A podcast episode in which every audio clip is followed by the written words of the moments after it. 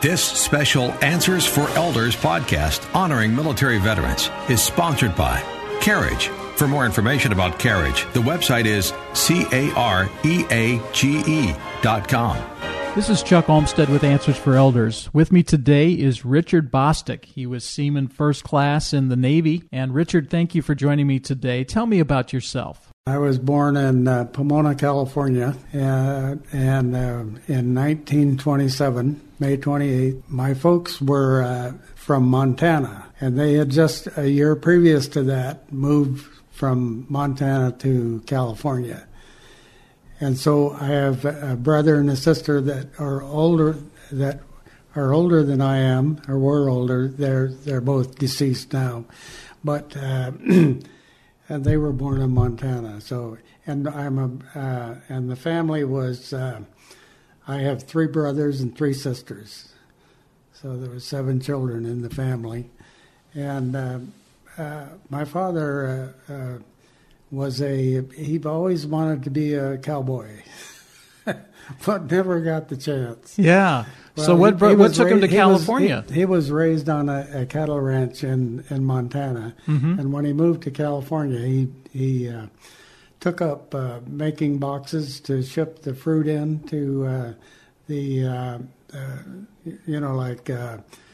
grapes and apples and that kind of stuff.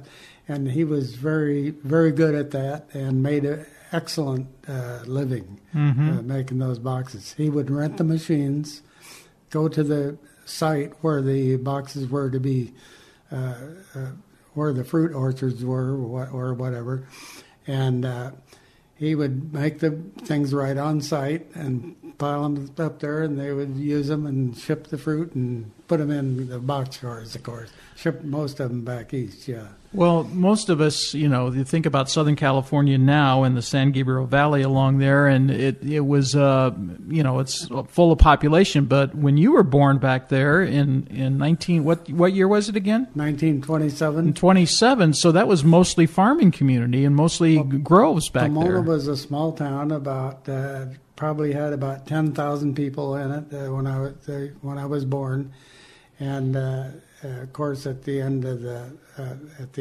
World War II, it had like 27,000, I think it was, or something like that. So it had grown quite a bit. Yeah. Too.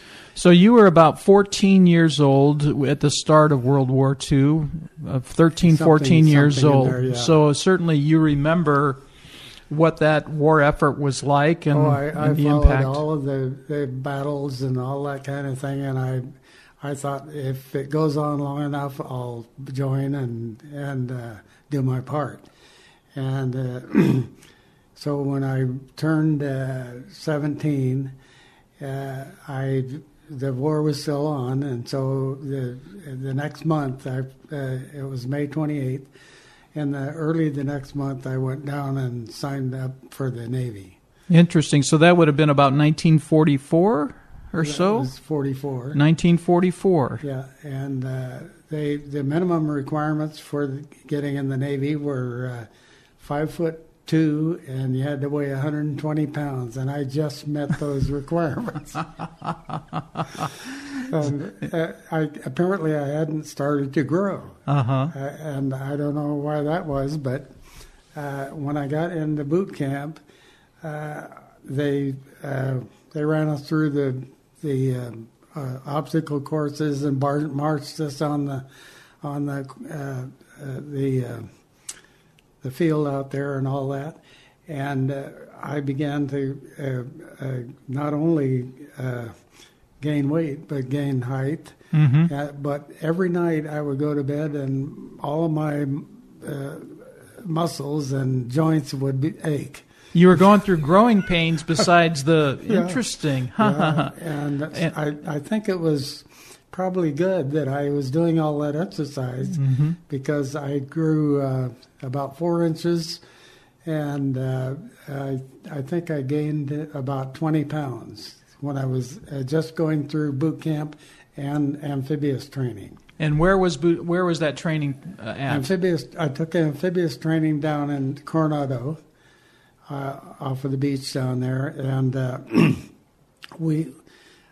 We practiced with LCVPs and LCMs, bringing them through the surf and back off the beach. And the idea was someday to make an assault landing on one of the islands.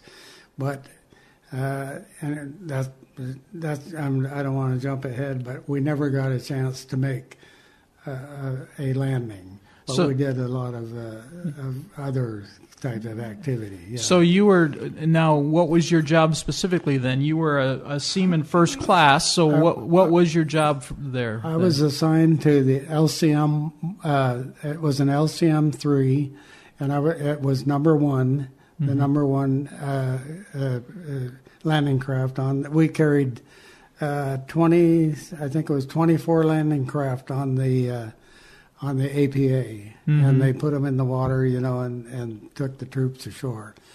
But I had that, I was very, very proud, a 17-year-old, and they gave, I was 18 by the, almost 18 by the time, or seven, well, he's going on 18 by the time, but anyway, and I had a hard time getting the 35-foot LCVP through the surf. I would back it off the beach. It had a single engine. I'd back it off the beach, and it would begin to turn, and I couldn't keep it from getting sideways mm-hmm. to the waves. Mm-hmm. But the LCM, I could bring that straight back because it had twin engines, and I could control that. And I was really good at it. Interesting. And so they assigned me to that, and I was the coxswain of that LCM on the ship when we got on the ship. And anyway, I was on that ship for its entire life in the Navy. 18 months is basically the total time from the time I got on the ship until the ship was decommissioned. Mm-hmm. And what ship was that? It was the APA 178. It was the USS Lander. I've got it there. One of the officers on the ship made a book. It's like a high school an album, mm-hmm. an album with all the pictures and the story and everything. But now, was that ship Pacific or Atlantic? It was in the Pacific. It was Pacific, okay. And we one of our two of our assignments. One of them was at Iwo Jima. We picked up some wounded, and also some troops that were being relieved, and they were going back to the States, mm-hmm. and. Then our second assignment was Okinawa, and at Okinawa we took away 560 Japanese prisoners, and we took 200 and some troops that were being relieved, and we dropped those prisoners off in Ulithi, and they were. We transferred them to another APA, and then we went. I forget where we went from there, but the prisoners were dropped off in Ulithi. Oh, and we took the troops back to Hawaii, to Pearl Harbor. Yeah. Hmm. What year was that? Would that have been early 45 then? It was in 45, yeah. Mm-hmm. And then... so you were in some pretty dangerous situations there. We never got... took a shell. We never fired at anyone, and no one fired at us. Mm-hmm. But we did see the action at Iwo Jima, when we would come in at night, we were waiting to be able to get the word to come in and do what we were supposed to do there, pick up the wounded and all that. But it took us, I think, 20 days going back and forth. They thought they were going to secure that island in 3 days, mm-hmm. and it took them 26 days to secure the island. So we came in just about probably just a few days before it was declared completely secured. But each night when we'd come in, we could see the lights of the flashes of the guns, and they were the Mount Suribachi was being saturated with napalm, because the Japanese had put caves up into Mount Suribachi there, and they had guns like probably mortars and that, and they were shooting from up there, so they had to get them out of there. Mm-hmm. They had the advantage of the elevation, didn't they? Yeah. So anyway, it was very interesting, and I never felt, all the time that I was in the Navy, I never felt any danger for some reason. But I didn't worry about it. I thought if it happened, it happened, you know. And after the Japanese surrendered, we were the first wave to go in on the occupation. We were practicing for the invasion down in the Philippines when Japan surrendered. And every man on the ship was disappointed that we didn't get a chance to make a landing. And when we saw how we would have had to go in on a landing to invade Japan, we realized we were very happy that we didn't have to do that, because I think our ship would have been totaled, I think. You know, they had guns up on the mountain, mm-hmm. not on the mountain, but on a ridge up here, and they had fake guns that they purposely made them so you could see them, and if you shot at those, you weren't going to be doing any good. Yeah. And so we every man on the ship felt kind of lucky after we had gone in on the occupation. Yeah. Well, there's of course the bombs that dropped on Hiroshima and Nagasaki were certainly terrible, but the reality is it saved a lot of lives, didn't it? I think it did, yes. And it could have saved your life. It did. Mm-hmm. Yeah. So how long were you involved then with the occupation? How long were you in Japan? Well, we just went in there and took a whole shipload of troops in there to go in, and we just were on the beach about 3 days, I think, or something like that. But when we were unloading the stuff from the ship, and the Japanese the local citizens came out and helped unload the boats. Really? Yeah. They were glad to see you, or just happy that the war was over? I don't know that they were glad, but that some of them would bow to us, and they were very, very helpful. You know, respectful. Yeah. So then, what happened after that? After you were in Japan, and how many more years or months were you in the service? 2 more years in the Navy after the war was over. Because I had signed up for a minority cruise. That's to go in when you're 17 and get out when you're 21. Mm-hmm. And so then the Lander, the USS Lander, went through the canal and to the East Coast to get decommissioned. And I went through there with that. And I bet that was an interesting experience going through the Panama Canal. Going through the canal was very interesting. Yeah, tell me about that. Well, we it's not a very exciting thing, but you go through and they pump the thing up to you're up to the level of the lake, and Lake Gatun or Gatun or whatever however they pronounce it. And as we were going across the lake, we broke out all the fire hoses and washed down the ship with fresh water. Interesting. Yeah, because the ship gets pretty salty when it gets out there on the ocean. Sure. And anyway, the boat. I was in the boat group on the APA, and the boat group when the ship wasn't when we weren't doing any of the boating and, you know, going landing and all that, we were actually part of the crew of the ship as well. So we stood watches on the ship and all that. And one of my watches was up in the crow's nest with the barrel binoculars looking out over the horizon. Mm-hmm. And one time I spotted a submarine, a periscope, mm-hmm. and I reported that to the bridge. And they says, well, thank you. We've been in contact. He said, it's friendly.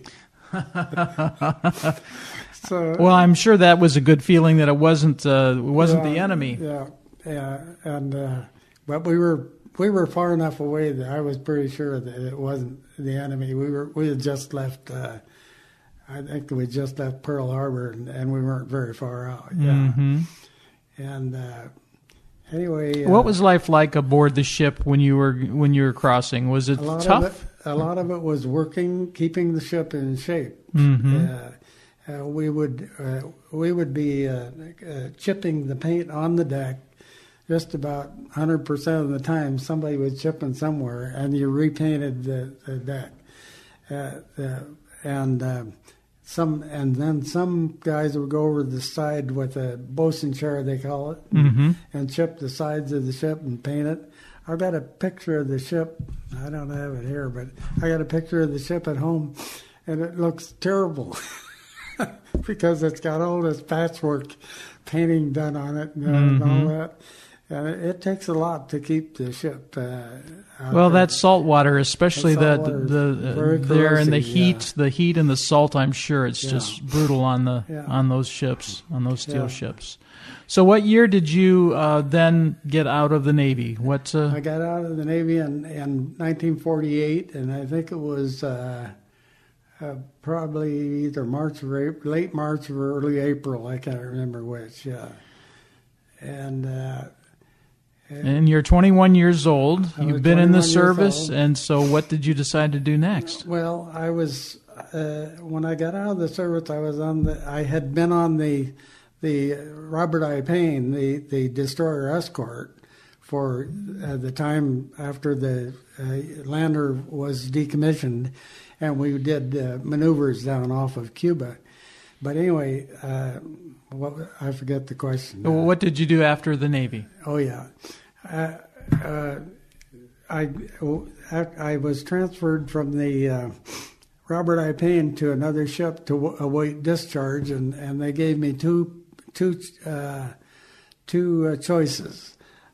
Both of them, one of them I would get a bonus of $700, I think it was, and the other one was $1,500, and I can't remember which was which. Uh-huh. One was if I would re-sign in the Navy, and the other one is if I would take the discharge. So I was going to get a bonus either way. Yeah, wow. Uh-huh. So, and I think I don't think I got as much by being discharged, but I wanted to get out because I wanted to get my education. Mm-hmm. And so So did you go on the GI Bill then? I went on the GI Bill. I used the four years of the GI Bill. I went in the Navy before I graduated from high school, but only because I took the General Education Development Test, the GED test, and I graduated from high school with that. But I had to make up my all of my high school credits that were needed to get into college. Mm-hmm. So I went to the first few 1 or 2 semesters of junior college, making up these credits that I didn't have because I left high school early, and so it took me. 2 semesters, I think, at Mount San Antonio College, just outside of Pomona. And let's see, where am I? Oh, yeah. And that would have been about 1949 or so. Somewhere in there. Mm-hmm. And oh, yeah. Then I went to, I got married just shortly after I was finishing up my semester at Mount San Antonio College, and I had my first wife, and her dad, her father told me that he said that he would help me to get through the rest of the years of college, you know, and I thought, well, that would be great. And and he said I wouldn't have to marry his daughter to get that. And, but he made it a point. He had helped other guys get through college too, you know. And so, but I was going with his daughter, and so I decided, well, I'll just ask her to marry me. And so she accepted, and then we got married, and then I moved to I went to Santa Monica City College, because that was in, so I could prepare to go to UCLA. And I took 2 semesters at Santa Monica City College, and I had to get a certain grade level there before I could get into UCLA. And what was your major at UCLA? Electrical engineering. And so I was in my last semester at UCLA. No, not my last semester. I was in my, it would be my junior year. The last, no, it was in the first semester of my last year, yeah. And I didn't make a good enough grade to continue. And you have to make a, I forget what it is, you have to make a, somewhere between a B and a C average, and I dropped down to a C average, a C minus or whatever. And so they said I could finish college by taking, but I'd have to take 19 credits, and I'd have to keep a B average. And I thought, well, I can't do that. Wow. So I decided, and I went to a job, one of these job fairs or whatever it was, and McDonnell Douglas was there, and they interviewed me, and they said they would like to have me come and interview with them, you know, and maybe take it, you know, maybe get hired. I said, sure, that'd be good. So I went and interviewed with them, and they said, well, we have a short test we give to everybody that comes in. And so I sat down with the test and everything, and in about 20 minutes I had done the whole test, and I don't know what they were. What it didn't seem very hard to me, but I handed it in to the secretary, and she says, "You're done already?"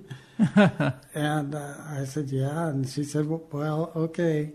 And apparently I must have done well on the test, because they asked me if I could go to work the next day. Wow. Working for McDonnell Douglas. Yeah. Now, was that down in Long Beach area? In Santa Monica. In Santa Monica. Yeah. And yeah, they were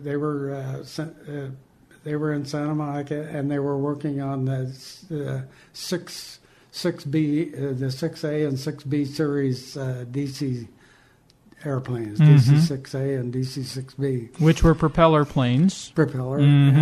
And so when you first go to work there, they put you in, I didn't realize that, but they put you in what they call a deep freeze, and they put you down there doing, drawing changes.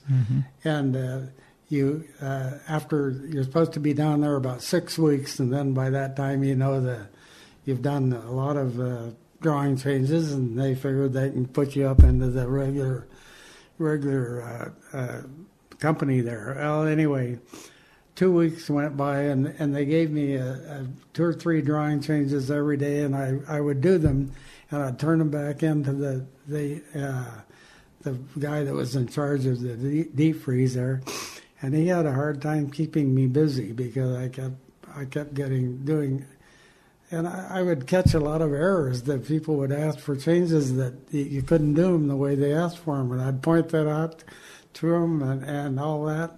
And so after about 2 weeks, they said, we're going to move you to the radio wiring group. So they moved me out of deep freeze into the radio wiring group. And so we were making up radio wiring diagrams for the airplanes for all of the avionics equipment. And so I did that for I don't know how long. And there was the DC-7 when they finally they came up with the DC-7, and I was doing it on that, and then. Somewhere along the line, I can't remember exactly when, but they were going to put missiles up over in England, and they were the Thor missiles, mm-hmm. and they were going to put 60 of them up over in England, aimed at Russia. It was a secret plan, of course. But anyway, they called me. They didn't call me. They put out a little notice that they needed people to go on this. It was called the Emily Project, and they didn't tell you what it was doing, but they gave us some idea of what it would be. And so I applied. There was 600 people applied for that thing, and there was only, I think they were taking 12 people or something like that. And so I was one of them, and I was supposed to be they were making me a customer service rep, and I was going to go over there and teach the British Army how to use our missiles. Interesting. And but when I got over there, the first pad, there was three missiles on each pad. And the first pad was not completed, and they had made changes. Each of the pad engineers had made changes to his equipment, and they were all different. You know, to fix the same mm-hmm. problem, they'd do a different way. Mm-hmm. And so they asked if we could get some English. Engineers to come in there and do drawing changes and get everything straightened out so they were all the same. And I said, I think we can do that. And there was a place over there called Marshall's Flying School. And it had they did changes for aircraft and all that for their companies over there. Well, we hired those guys, and we paid them so much money that they didn't want us to pay them a big salary because the taxes over there were such that after a certain time, after a certain level, that the government takes away their that money in taxes, about 90% of their money after a certain level. Mm-hmm. So they wanted us to give them a very high.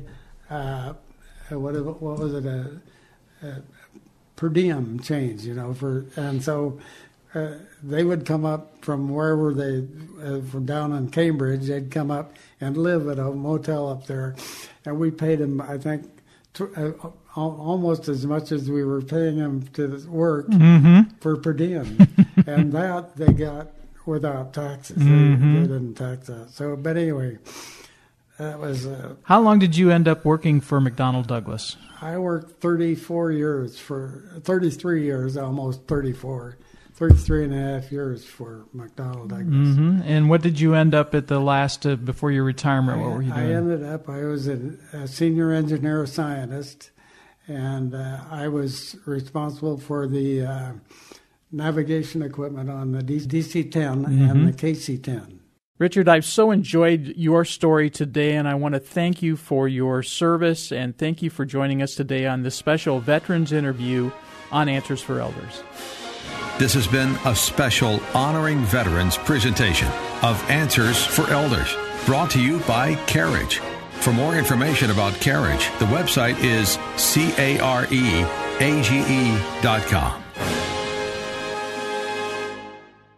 It's time to rethink, renew, and reimagine retirement. Hey everybody, Jared Sebesta here, host of Retire Repurposed.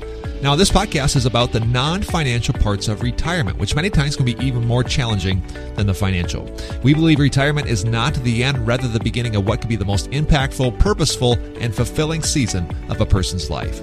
So don't retire. Become repurposed. To listen now, search Retire Repurposed on your favorite podcast platform, Senior Resource, or Life Audio.